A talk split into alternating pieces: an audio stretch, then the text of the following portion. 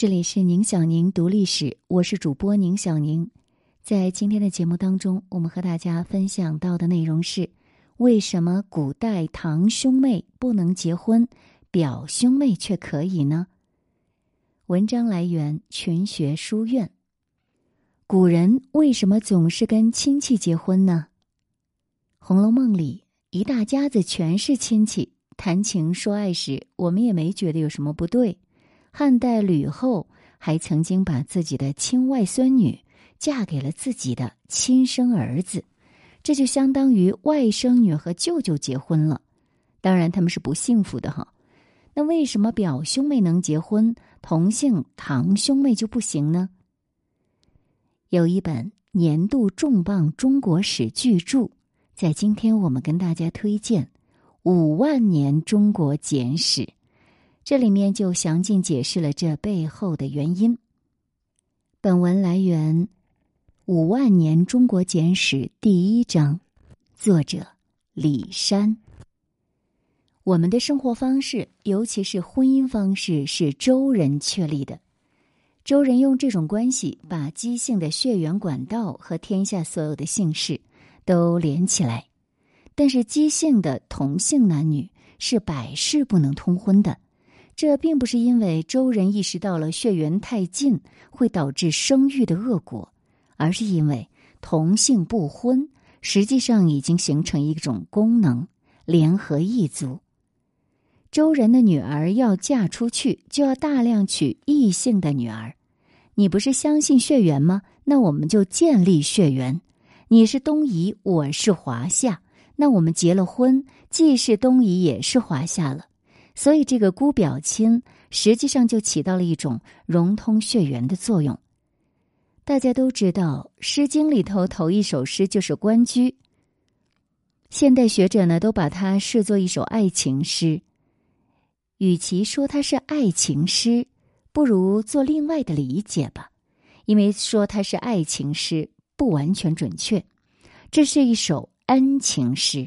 强调的是有情人终成眷属，也可以说这首诗不是表达爱的，而是祝福结婚的人婚后幸福的。窈窕淑女，君子好逑。窈窕的淑女是君子的好配偶，没有人这样去表达爱情。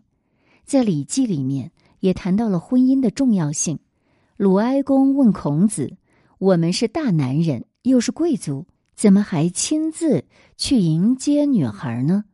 孔子说：“亲迎之礼就是把这个女孩请过来，他上给你伺候祖庙，下给你传宗接代。你不去亲迎，可以吗？”周人要以极少的人口统一天下，四方诸侯呢有很多都不是他的同姓，他必须通过一种婚姻关系来达成。一种血亲，所以说周人中的贵族如果结婚的话，叫一娶九女。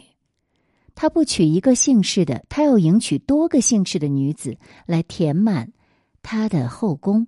他们的女儿出嫁也是遵循类似的原则。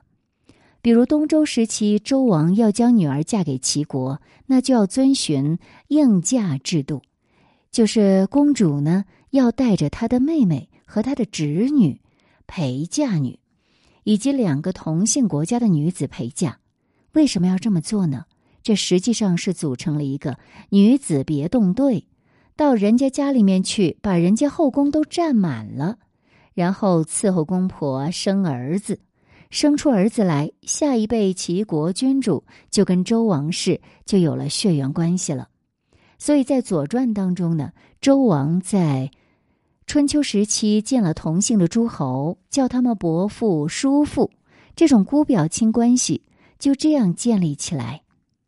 周人所处的社会壁垒重重，异族信奉的是“非我族类，其心必异”。周人不对抗，他要融通，那么婚姻就是他采用的很重要的方式了。当然，在其他方面，他也进行了融通。所以，到了春秋后期，周人和其他人群的界限就彻底消失了。一开始，周人建国要围一个土围子筑起来，成为国，这个国中呢，当然不只是周人，还有殷商人。开门七件事：柴米油盐酱醋茶。所以立国一定离不开手工业者。《左传》中记载，有很多手工业者从殷商移民当中被选调出来，到东方去立国。他们的身份是不低的。比如说，鲁国人给他们立一个土地庙，按照他们的方式去祭祀，给他们一定的权利。这些人都在城里面住，也就是所谓的国人。而他们实际上就是一群周人和殷商人。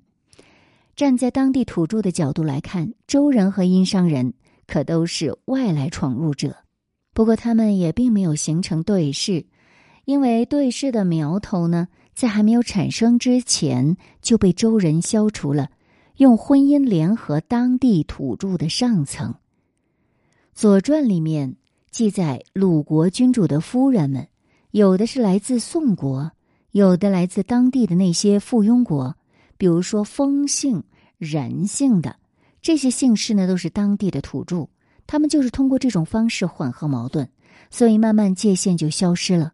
这个变化呢，对于中华民族是至关重要的。这是一个民族在大地域建立文明一开始必然需要有的智慧。殷商人采取的是武力征服的模式。周人放弃这一点之后，要找到新的方式，其中硬性的制度就是封建。那么，跟封建制相配的就是宗法制的形成，那就是血缘关系的制度化。比如说，周文王有兄弟，他的兄弟还要生儿育女。